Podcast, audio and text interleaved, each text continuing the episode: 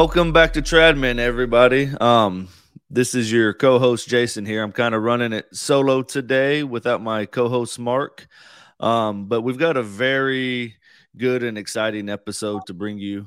Um, we've got Sister Mary Josefa on um, to talk about uh, religious life, particularly for the ladies out there, and uh, what it means to to be religious, uh, to live in a religious life, and how they serve God, and uh, maybe uh, help the young ladies out there that are discerning, uh, you know, their vocation in life.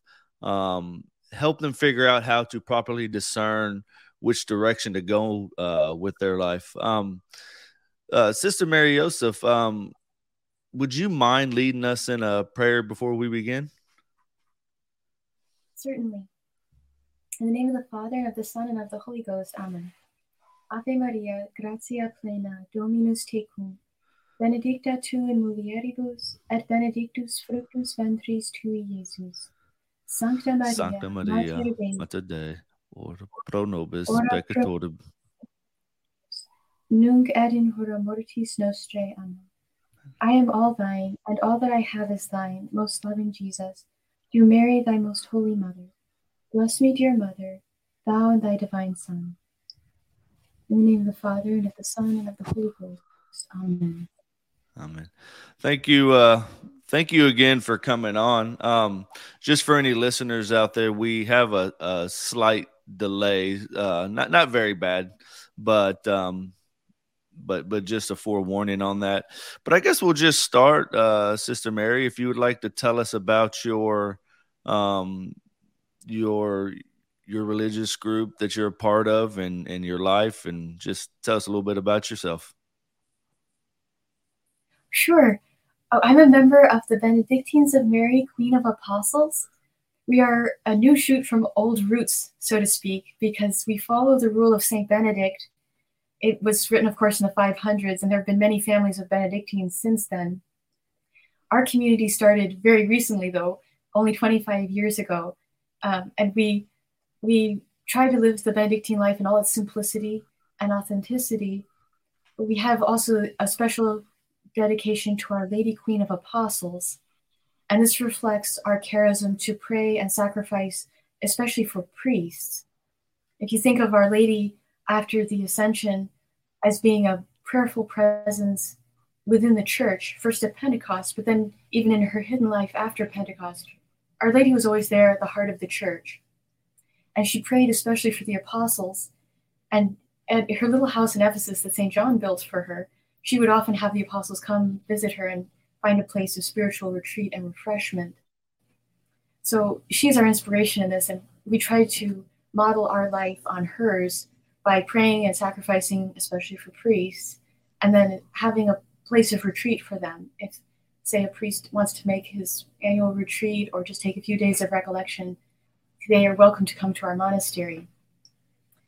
Uh, as I said, our community is very young. It's only 25 years old, but it's been growing very rapidly. So, three and a half years ago, our mother house in Gower, Missouri was too full. We we're starting to make temporary cells in our basement with CD boxes and things like that, just to make a little extra space to squeeze in the young women who wish to try our life. Um, so three and a half years ago, our superior mother, Abbess Cecilia, decided to send a group of sisters on foundation. Um, so there were seven of us who were sent from Gower in April of 2019. We came to the Diocese of Springfield to a little town called Ava um, and this is our first our first foundation, our first daughter house. Uh, we've already grown to um, well, right now we're ten sisters, but by Christmas we'll be twelve. So um, the temporary house we're living in is starting to get a little bit tight, and the mother house is full again. Thanks be to God, this is the vocation crisis we want. But we don't have room at the mother house or at the foundation for many more vocations. So this summer, we broke ground on our permanent monastery in Ava. It's a beautiful tract of land. Um, of course, it's not the easiest time to be building with the inflation and extra construction costs. So we're praying very hard to St. Joseph that he'll see this work to completion. Okay. Yeah. So, um, yeah, I mean, you mentioned the, I guess that, you know, people talk about all the statistics of there being a vocation crisis.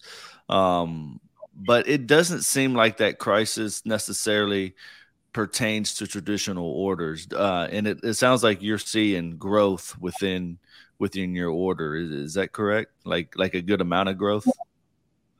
Yes, thanks be to God. I mean, when we left the Abbey almost four years ago, um, we were up to 44. Um, the Abbey was only built for 48. Um, but now the Abbey's full again already, just four years later. They, they sent off us, and then the, all of our face, places got filled up. And, and then this new house that we've started, it's already um, almost twice as big as it was at the beginning. So it's a good problem to have. We're grateful. And I think yes. it shows that, that young people today, um, they're looking for something authentic. They're looking for yes. um, truth and beauty and goodness, especially in the liturgy, which many traditional orders foster very carefully.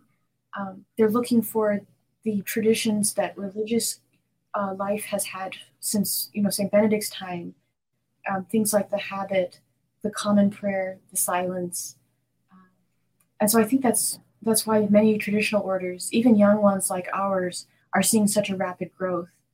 The young people have an ideal, and they see the traditions of the church as fulfilling that. Right. Yeah, and and and I like how you said people are looking for for truth, unadulterated. Well, you didn't say unadulterated, but unfiltered truth.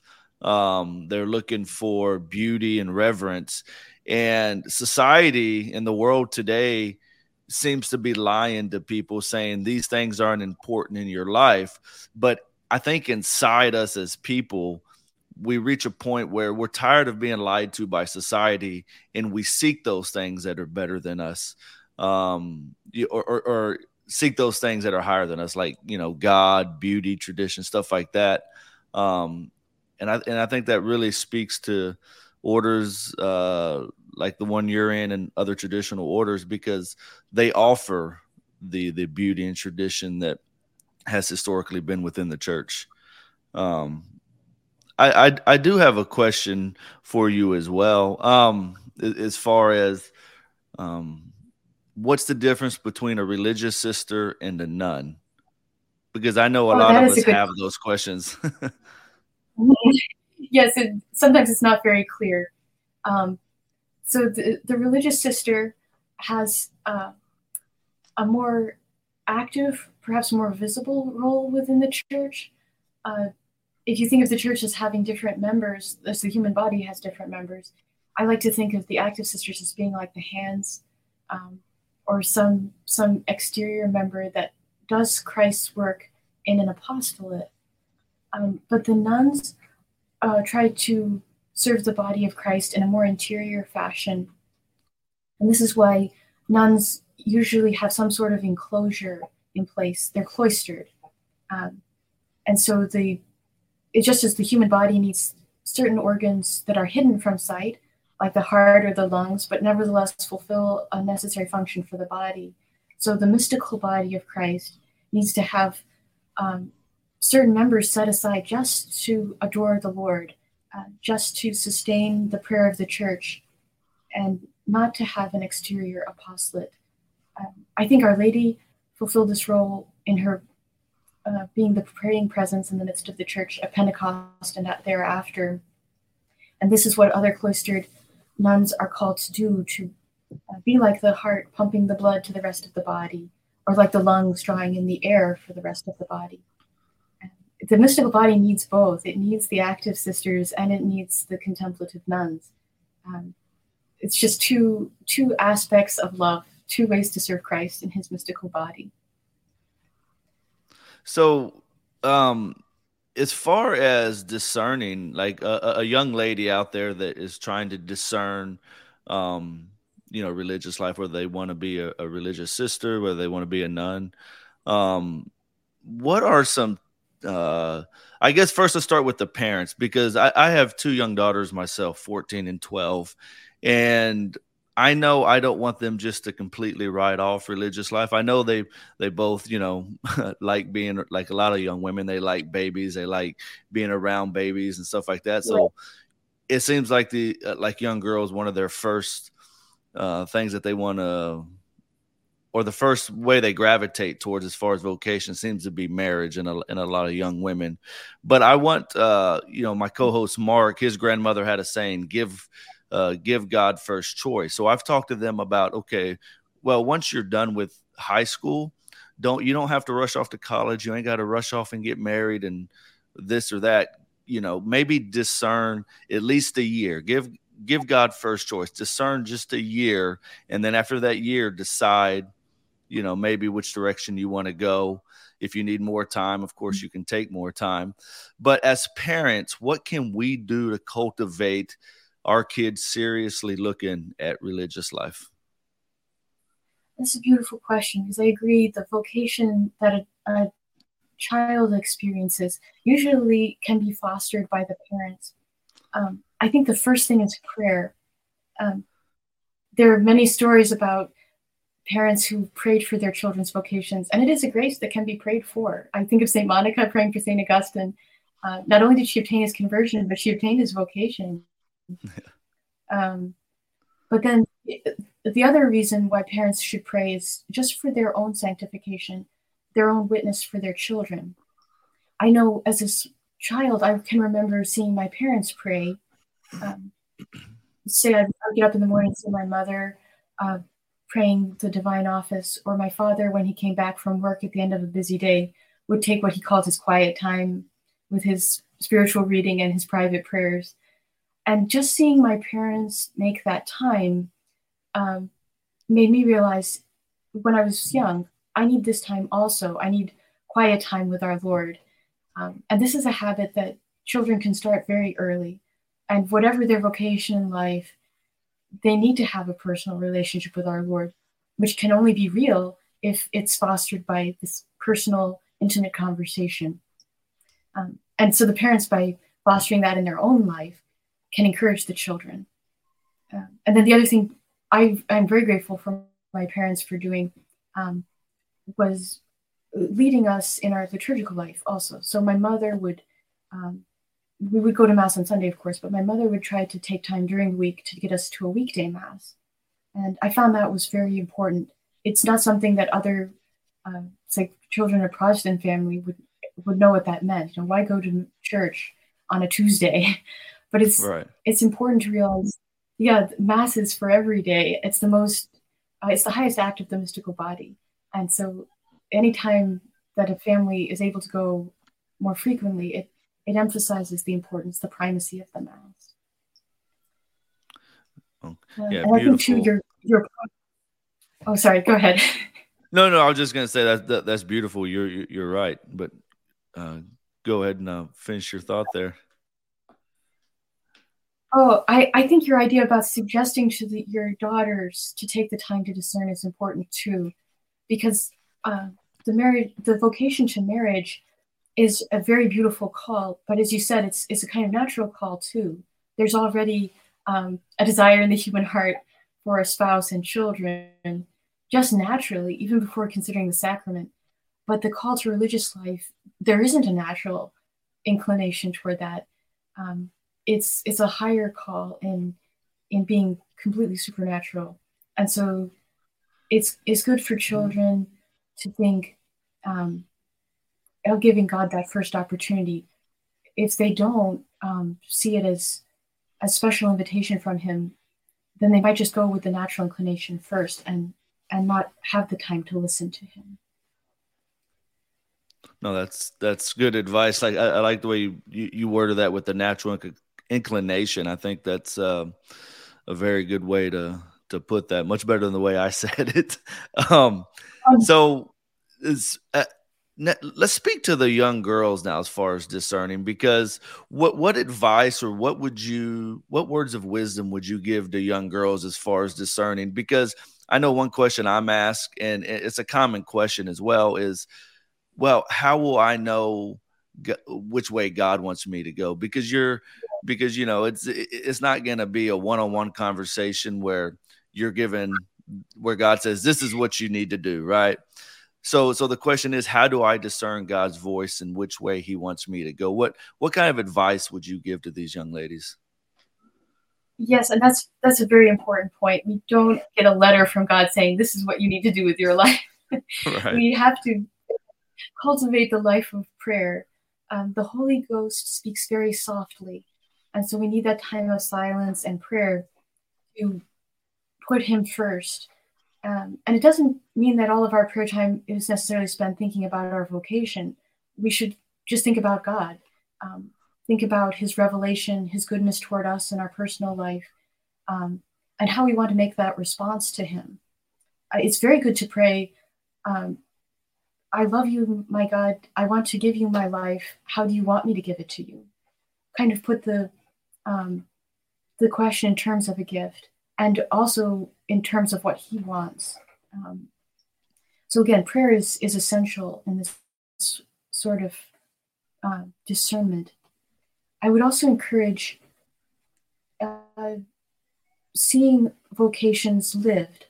Um, so for this, it might be good to talk to a priest or a religious that your family knows who could recommend good communities for children to visit. Um, I know when I was young, I always thought, oh, maybe I'll be a nun. I read certain books. I loved the lives of the saints, and they were a lot of them were nuns, uh, but I never saw them growing up. There weren't many communities where I lived. Um, and if I did happen to see a sister, it wasn't always the sort of order that I wanted. You know, say the sister was in lay clothes or something like that. I, I knew I wanted something authentic with the habit and all that comes with it. Um, sometimes difficult though to find good orders. So that's why I recommend going to a priest or a, a religious that you trust who could say, well, this community is according to the heart and mind of the church. This community is stable and is growing, which are signs of health. Um, and then once you you know some communities like that, then maybe the young women could visit. Um, they could start a correspondence with a sister, um, because if you don't see the life lived, if you know don't know anyone actually giving themselves to God in this way, it's hard to think of it concretely. It's not enough just to look on the internet. Um, maybe that's a good starting point, but at some point we have to to go out and, and visit and meet the religious, try the life on. Um, and again, with that, that idea of offering ourselves to God. Is this where you want me? And if he doesn't want you there, usually he has clear indications. Um, there might be a restlessness in the heart. Uh, there might be a deep desire um, to serve God in a different way. Um, just examples. So a young woman might visit a teaching order, um, but maybe the life in the classroom is unsettling, um, or she doesn't find herself uh, at peace when she's trying to teach. Maybe that's an indicator for her to visit a cloistered community, a contemplative community. By the same token, you might have someone visit a contemplative community and feel the or the restlessness or the need to uh, work in a hospital with the sick, or again to teach or something like that. Uh, the Lord usually, if we're if we're communicating with Him and praying, He usually puts deep desires inside of us that are signs of His will. We don't have to pick the the life that's most repugnant to us. You know, usually that's a bad way to go. Um, it's it, it takes discernment to see which are the desires that are just natural ones or um, lesser than higher ones and sometimes we have to sacrifice a lesser desire for the sake of, of a higher one. Um, but it's, it's not a question of just going against what God has put in our hearts. Yeah, and you know, it just it, it kind of goes back um, to what to the parents in a lot of ways too, because it, earlier when you were speaking to the parents you mentioned about the parents not necessarily telling their kids what to do but leading by example like so many things. Leading by example is the best teacher. Mm-hmm. and then and then you know advice to the kids you know we, we have so much information out there today easily at hand with the internet and social media and so on and so forth but none of those are personal relationships. I like how you mentioned the kids the young kids the young ladies need to have a if they can find a personal relationship with with a sister or with a nun or whatever you know wh- whatever they're discerning instead of just going on the internet and saying oh the, this this is how this this order lives or this is what they do because you're not getting the full picture um it, you know like you would in a personal relationship. Even if it's i would say even if it's a pen pal type relationship at least you're you know you're interacting with with religious uh with the religious life yes in a way um, so I I did before this episode a couple weeks ago. I had my daughters actually write down some questions um, that they might want to ask, okay. and, and one and one of them I think fits in pretty well right here with what we're talking about. And one of them asked, uh, "When did you realize that you were called to religious life?" Oh, so yes, my my discernment started young. Um, again, I, I enjoyed reading the lives of the saints, and I I read about many of them becoming nuns, and I thought, well, maybe God wants me to be all His. Um, but that, so I guess this the call started to be felt when I was about eight. Um, the challenge there was that at the age of eight, I didn't know religious. I didn't, I didn't see them in my daily life, and so it was kind of a, a dream um, that I I kept in my childhood and early teens. But it was only when I was older, when I actually went to college at Thomas Aquinas College in California, that I met other young people who were discerning. And they also knew good religious communities to visit. Um, so I think it became much more real then. Um, I finished my studies um, and I actually studied theology a little bit longer uh, at another school. And I, I think a special grace there was I I remember trying to write a long paper, um, and I looked up from my computer one day and said, "Here I am. I'm thinking about God all day. I'm talking about God all day. I'm writing about God all day, and it's still not enough. and I want to be thinking to God. I want to be talking with God, uh, and that I think was a, a confirmation of the earlier dream I had had to be a contemplative nun." Um, and that was a strong impetus for me to put other things on pause um, to try to visit those orders and and see if there was one where I felt like God wanted me to be. So, in follow up to that question, I know one of the questions that they wrote down as well was what made you to dis- what made you decide that you wanted to be a Benedictine nun versus a religious sister or a, Do- a Dominican sister or you know all the other orders out there. What right. what made you choose Benedictines? Yes, I don't think I had it in my heart to look for a Benedictine community initially. I was more looking for a, a community that was after the mind and heart of the church, uh, one that had again the traditions of religious life, the traditional habit, um, a beautiful liturgy. And so I went to a priest friend of mine and asked him what are some good orders where I could find these things. And he said, well, the Benedictines of Mary has much of that. Um, and so that was where I ended up visiting first. And it, it actually fit very well. I did make a few other shorter visits to other communities, but um, I found much of what I wanted right here in, in this community. I think the, the turning point was the prayer. We chant the divine office in Latin. Um, using very old books. So uh, the way Benedictine monks and nuns have prayed the Divine Office for years, it's it, we follow the order of the Psalms written in the Holy Rule by Saint Benedict. So they've been prayed this way since the 500s, um, and that way of prayer uh, answered a very deep desire in my heart.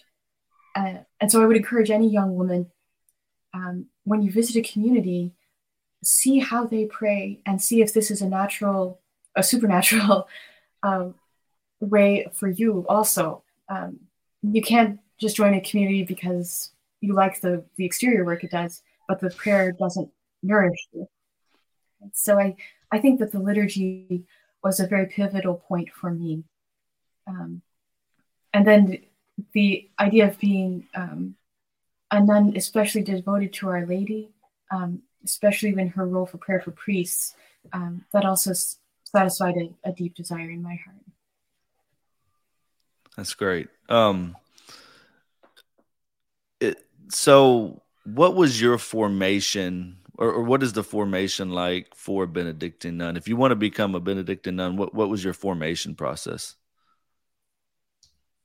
yes uh, it's a long process we have different stages to um, initiate the young woman gradually into the life so when a woman decides yes i want to try benedictine married life first she just comes on a come and see visit as an aspirant usually a week long. She lives with the sisters, does their work, and prays with them.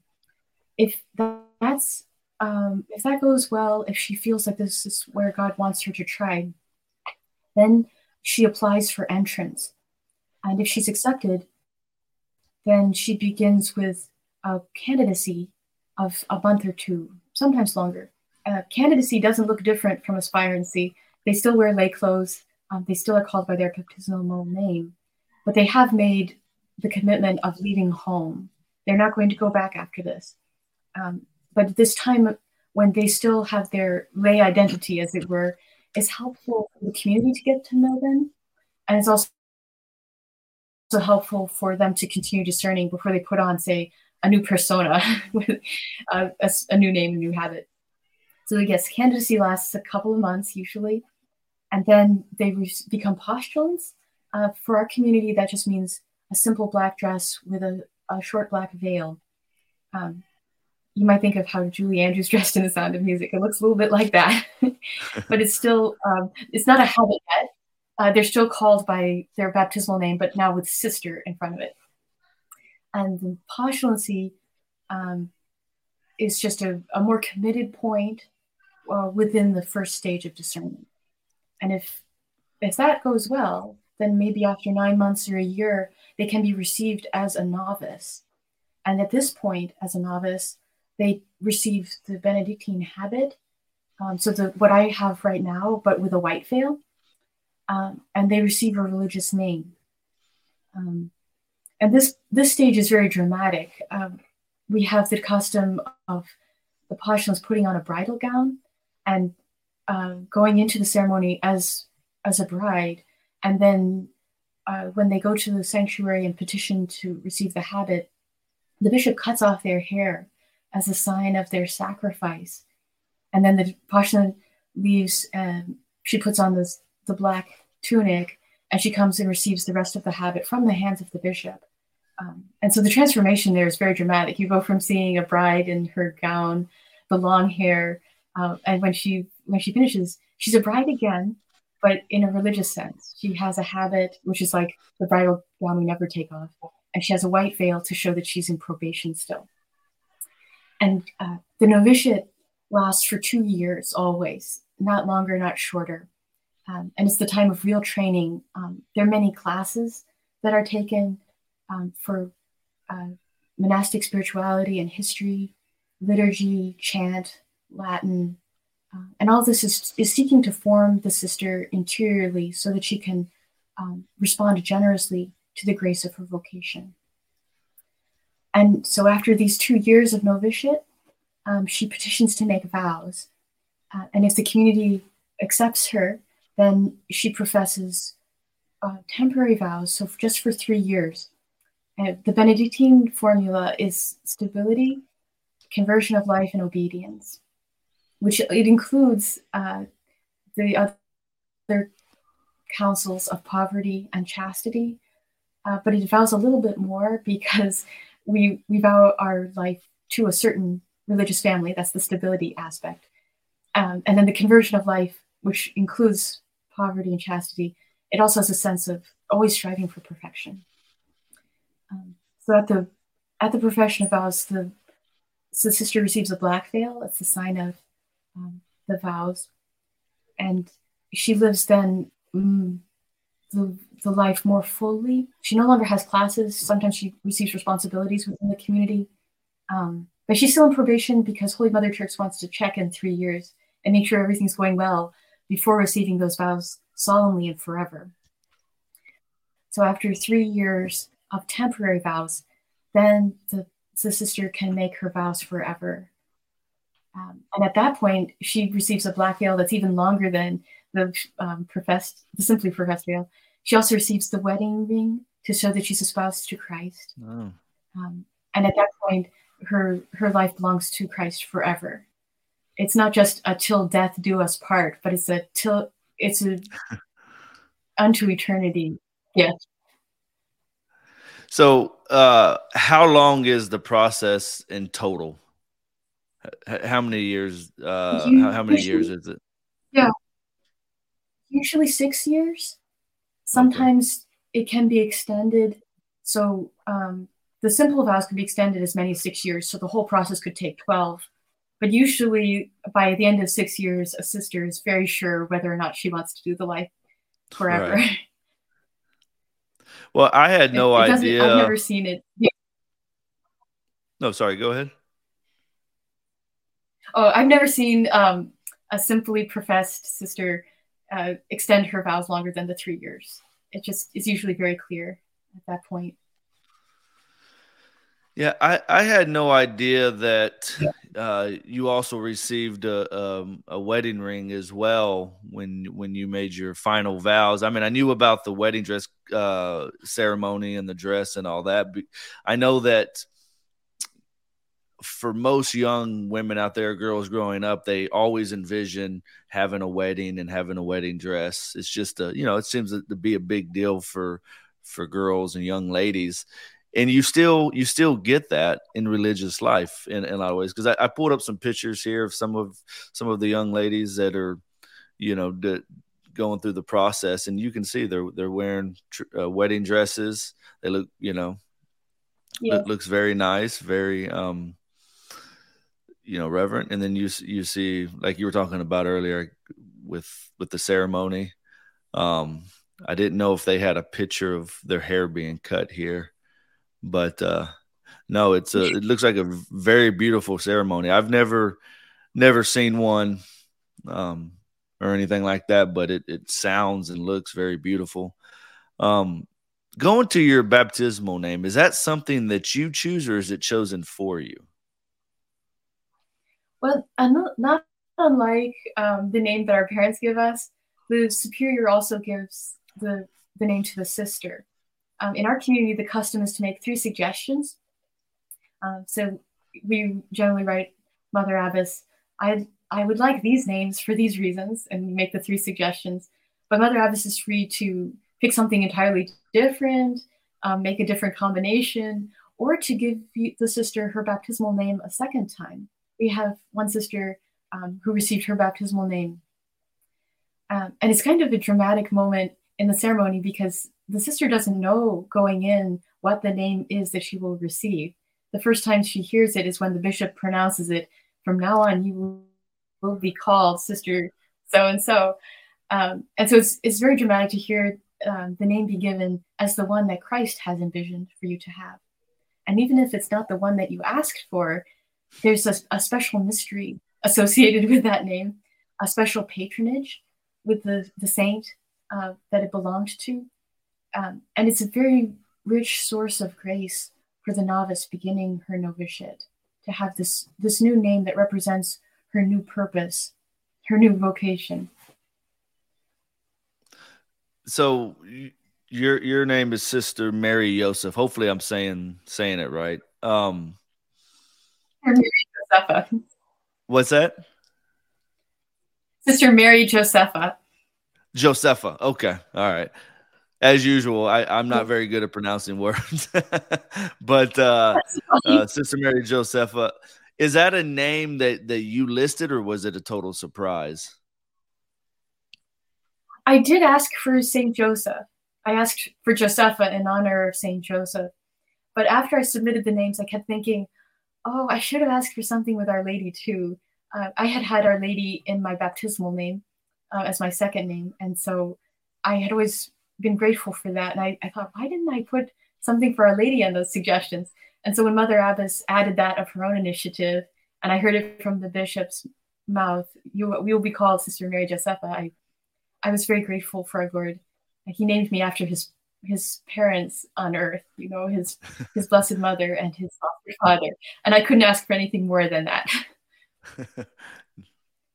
um let's talk about your your daily life. What what is what is your daily schedule uh like each day? Um and and what are some yes. some of the activities that you that you partake in? Yes.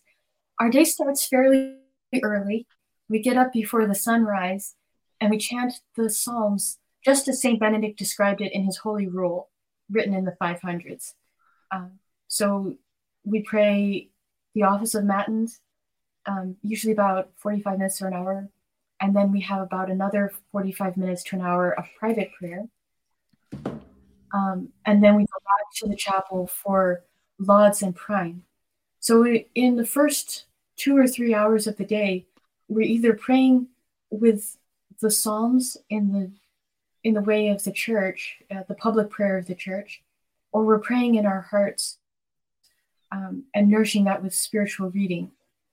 And that's how every day begins. We it's called um, it's during the period that we call grand silence. So there's no speaking at all for the first two or three hours of the day, and we try to devote ourselves entirely to prayer. Uh, both again the, the sung prayer and then the private prayer. Uh, after prime, our workday begins, so we're allowed to speak as necessary to say get our work done. questions in the kitchen, uh, questions in the sewing room, those can all be asked, but in a low voice and with certain restraint, so that we can keep the silence as much as possible and continue the contemplation in our hearts, the interior conversation in our hearts. And we punctuate our work with little um, little offices little times of chanting the psalms in the chapel. Um, and of course, the high point of the day is Holy Mass. Um, that it, it, kind of crowns the divine office. Uh, the little hours leading up and coming from it are the preparation and then the overflow from the graces of Holy Mass. Um, we do have an hour of recreation every day when we speak more um, in a more relaxed manner. We share the time as a family with our other sisters. Sometimes we have work that we do while we talk. Uh, sometimes we'll take a walk. Uh, but the, the important thing about recreation is the talking, to sh- have, again, the community sharing, um, the family support from our sisters. Um, we also have another period in the afternoon or evening for more prayer and spiritual reading. Um, so the day it, it is spent mostly in silence. Uh, we have little times of sung prayer in the chapel, and then we have that time of community gathering. Um, and then at the end of the day, we go back into the grand silence when we speak only in our hearts with our spouse. I guess I should say something too about our work. I didn't mention specifically what we do. So, as cloistered nuns, we don't have an apostolate say we don't go out and serve the sick or the poor or we don't teach um, but we do the household work that's necessary um, the cooking cleaning um, as benedictines we try to support ourselves as much as possible by the work of our hands so we try to have a big garden um, and when possible we have animals at our mother house we have dairy cows and chickens uh, well we're still small on foundation we don't have uh, animals yet. So we just have the garden. But we hope in our new monastery to have uh, dairy cows and chickens, just like the abbey. And then uh, we support ourselves by making vestments. And, and this is a special work because we can put our spiritual apostle of praying for priests into it. As we work on each vestment, we pray for the priest who will wear it. We'll pray, we pray for the priests to whom that priest will minister, uh, or the souls to whom that priest will minister. Um, and the, again, the beauty of that work is it can be done in the cloister and in silence. So it's it's very natural for us. Yeah, we I actually was I was actually talking last night to a group of friends, and we were talking about silence and how difficult silence is in the modern world, especially because you have constant noise uh, coming in, and I read a book, The Power of Silence by Cardinal Sarah, uh, a while back, and I remember he was talking about the power of silence, and uh, he mentions how hard it can be to do because a lot of us have internal dialogues, like myself. You know, I may sit in silence and I'm say, okay, well, I'm just going to sit down, be quiet, and I'm going to like if I'm in adoration, I'm going to try to hear the voice of God. But then all of a sudden, you're mm-hmm. having this internal dialogue with yourself about something that is completely unrelated to what you're supposed to be doing right now, which is having that conversation with God in adoration, yes. right? And he mentions he mentions that basically until you can shut all that off and just even be quiet mentally, then you will hear you will better hear God's voice. And I think that also speaks to discerning uh, vocation life in order to hear um, the voice of God, you need to cultivate the ability to sit in silence and listen. And um, I'm just glad the church has uh, men and women dedicated to this silence on praying for the priest and praying for the church because because we need it because lay people like myself are not very good at at cultivating that silence um, with that said would you have any advice to just lay people in general, like how to cultivate yes. that silence. Yes, and I will say that we contemplatives, even in the silence of our cloister, still have the same struggles with that interior dialogue. It's like right. a, um, one of your fathers said, um, "It's it's as if each person has a watermill running inside." Um, the mind is always moving it's always going to be going but the question is what do we put to nourish to keep that wheel spinning right we can have it full of the daily duties we can have full of our own thoughts and desires our own complaining i'm sorry to say. All these things can be moving that interior water wheel inside. But what what we try to do is um, to replace the natural thoughts with god's thoughts. Um, so the times for reading, the times for praying the Psalms give us ideas and thoughts that we can think of to lift ourselves out of our own petty ideas and desires. Um, so for for laity, a similar thought uh, would be to take time every day for a little spiritual reading. It could be a little bit of the scriptures. Uh, sometimes it's helpful to read a spiritual book to help understand the scriptures or to address a particular need. But of course, going to the living word of God in scripture is the most fruitful sort of spiritual reading. And other books can supplement that and strengthen it. But having something to put in to the mind and heart um, can quiet down some of the other thoughts. And then when uh, some train of thought gets going, uh, you have a, a, little store of other things to think about. Um, so that's one thought to have um, a source of, of spiritual nourishment, spiritual ideas.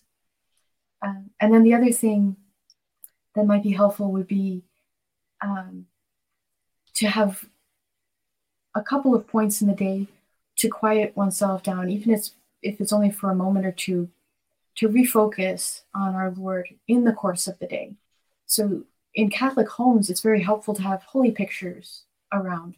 Um, sometimes in the course of the day you might be too busy you might not have have time to sit down and read a, of many chapters of a book but you can always look up and see that picture of the sacred heart or of the blessed mother and make an interior uh, aspiration. The, the, desert fathers would call it that. Ejaculation of the heart um, to to just say i love thee i i offer my life to thee um, and to lift up the heart to god in the course of the day. I think both of these are necessary, both that, that quiet time of reading and personal prayer, but then the, the little glances to heaven that punctuate the rest of the day. And it, it that can dispose the heart to make better use of the, the time for quiet prayer. Then when you come to it, you've already been thinking about God at different points of the day. You've been looking forward to this meeting with him. And then it's easier to, to focus on him and be less distracted. Yeah, I think what you just mentioned really also speaks to what when St. Paul mentions pray without ceasing. You know, it's, I think a lot of times people confuse that with I've got to sit down and do long, drawn out prayers all day long. But I think it's the mindset, like you were saying, look at holy images. Um, or you know just just say a quick prayer uh you know in the name of the father and of the son and of the holy spirit just to when when St. Paul says pray without ceasing, just be in that prayerful mindset all day where you're uh, given given praise or given thought to God at you know throughout the day. I I think those are very valuable tips. Um, like you said, in, in order and to cultivate that prayerful life. Yeah, if I could add one more thought, um, there's a lot of mm, background noise in the modern world. Whenever you go into a store, the, there's a radio going. It's often in the car. There's a radio going. It's it's a danger, I think, in the modern household to have a media outlet going all the time. You know, a TV playing, um, the computer always on, the radio always on. So if if it helps to shut those off, um, to work in silence sometimes, or to play spiritual music, um, these things can calm the spirit down. Uh, can they can lift the mind to God, and best of all, they can get things stuck in the mind. you know how we can get a, st- a song stuck in our heads. Um, oh yeah. Sometimes it's hard, even in the cloister. A secular song will get stuck in our heads again. Um, but we have sung prayer uh, in the divine office. We have sung prayer during the mass, and after a while, the Gregorian chant gets stuck in our heads, or the hymns get stuck in our heads, and that is a very easy way to have the mind lifted toward God. We don't have to be forcing our imaginations, but we just listen to the beautiful sound and just playing in our heads, of course, and um, it can quiet the heart down to listen to God. No, you're you're absolutely right. Yeah, the the media, TVs, computers, um, radios constantly playing in the house. I know when in our house we we limit how much uh, our kids and stuff, and even ourselves, or we'll listen to those things. Now we we do better some days than others, obviously, like most people. But I I've noticed before, like it, it's crazy. Like if you if you sit in your room and even even even a fan going is some noise, and you cut off that fan, TV, all the noise around you, it's almost you got like this uh this feeling in your ear that feels good. It's just silence. It's like your ears needed that rest, you know. It's almost like it's almost like God has made us for points of, of our life to just sit in silence and contemplate him um like we we have yes. that need as people. Um but yeah no constant noise is is um is definitely an issue. Um another another question that one of my daughters had that i think is really good and and i'll ask you is she asked um do you always feel really close to god? That is a very good question and i think it can admit of a a few different answers. Um, what does it mean to feel close to God? um, there are often consolations that come. Um, say we're, we're out on a walk on a beautiful day, nature really proclaims the glory of God. Um, and so you can you can see the providence of the Creator in making this beautiful day just for you to enjoy. Um, it could also come through uh, the friendship of the sisters in your community or within your family, when you feel someone's love in a very strong way, it's just a sign of God's love for you. He put that person in your life. Um, he put that love for the, that person has for you in that person's heart. Um, and so, again, a way to experience God's love through another.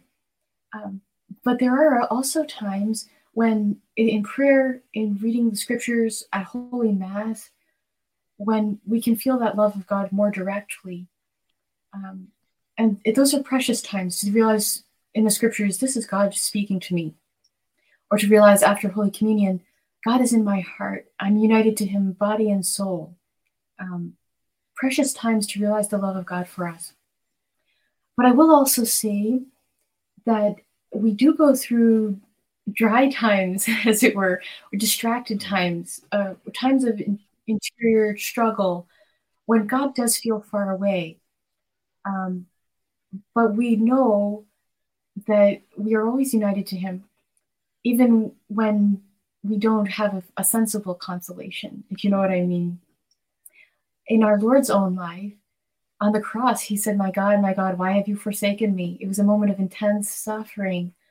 But He also had said earlier, right before the Passion, I am never alone but the Father is always with me.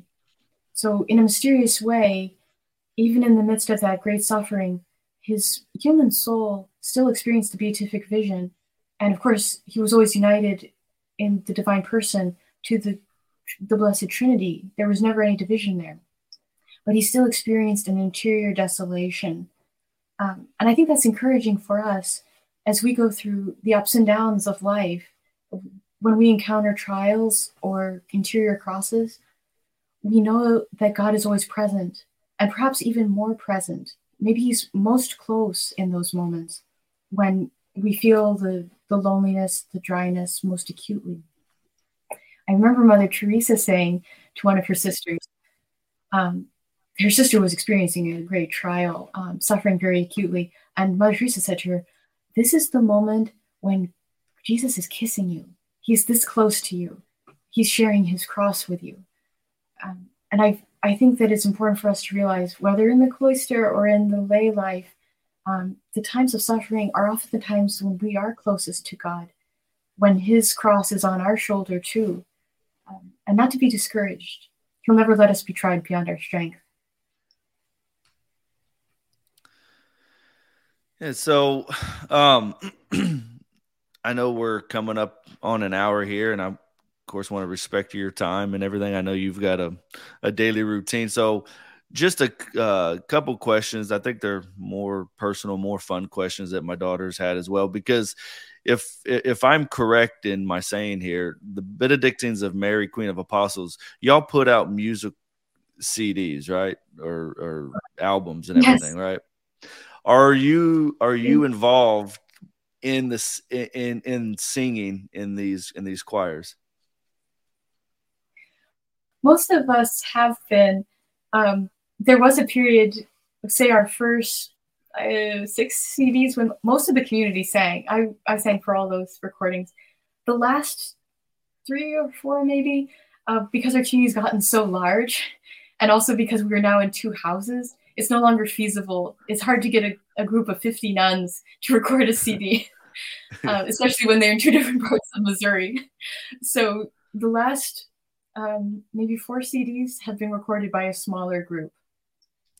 Um, but it's it's still something that we cherish as a community. We we love to sing together. It's a sign of our unity, a sign for our love for God.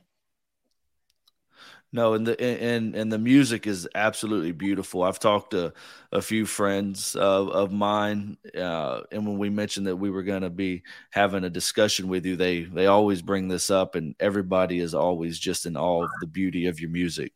Um, so we we people we lay people in the world thank you for bringing that beauty out to us so that we can enjoy it with with our families and you know even within ourselves. Um, I guess the last question I'll ask you is, and and again, this one was from my younger daughter. She says, "What is your favorite thing to do?" That's a very good question. um, I this might not be a satisfying answer from her perspective, but I like doing the things that I'm supposed to be doing when I'm doing it. so when I'm in the office, I'm very happy to be praying that office. It could go on as long as God wants it to go on. Um, when I'm when I'm doing the work, when I'm recreating with the sisters, I, I find my joy in knowing that this is what God wants me to do right now. And I think this is a particular gift of the religious vocation. We don't have to do much um, discerning in the course of a day. You know, in the lay state, um, a layperson would have to think, well, maybe I'll do this spiritual reading right now. Maybe I'll go spend this time with my family right now. Maybe I need to do extra work right now. But for the religious, everything is covered by obedience. And we know that the sound of the bell calling us to our, our different activities is the sound of God's voice saying, I'm not interested in what you were doing anymore. I want you to do this now. and so there's a, a great security in that, a great source of peace, and consequently of joy. No, I think that's a very good answer because um, people tend to struggle with contentment and finding happiness in what they're doing. We're always looking for the next thing. So I think, you know, my daughter may have had a different idea in that question, like you mentioned, but I think I think the answer you gave her far exceeded anything that she thought she would hear or anything that she thinks she needed to hear because because you're right find contentment in the things you're doing at that time slow down your life and just just enjoy uh, enjoy your life and honor God in all things that you do. I think it's I think that was the perfect answer. um, so uh, as we close here, I'll just to let our listeners know, I'll include some links into the um, in the in the show note descriptions um, how to how to uh, get to your website because um, people can go there and learn more about you, learn how to support your work um, either through prayer or through financial uh, donations because I, I, believe you guys are you mentioned are building a new monastery and and are yes. always in need of of of funds because of your your growth that you're having. So if anybody has it in their heart to donate, please consider giving to the Benedictines of Mary, Queen of Apostles. Um, with that said, I will give you final thoughts if you have anything that you want to mention. Uh, I thank you very much for your time today. I thank you also for mentioning the building project. We do need a lot of prayers and material support for that. Um, thank you for sharing this this interview with the, the people. I I want them to know that we are praying for them. Uh, our cloistered life is very hidden, but we we take it seriously to bring your intentions to the divine office to um, see ourselves as as bringing your needs to our Lord throughout the day. Um, and so know that you're a part of that. We have special prayers for our benefactors throughout the day. And on our website, you'll see um, the opportunity to make prayer requests. We, we take those prayer requests very seriously. We, we read them as a community. And as part of the um, preparation for the divine office is to empty the heart and fill it up with the intentions that we've been given. So please know that we are praying for you and please keep us in your prayers. We nuns need them too, you know, to be faithful, to be generous uh, in answering God's call. We're all part of one mystical body, and all the members need to be supporting each other. Amen. And again, thank you for coming on, and uh, thank you everybody for for listening. And as my co-host Mark says, life is hard, but it's harder when you don't pray the rosary. God bless. God bless you.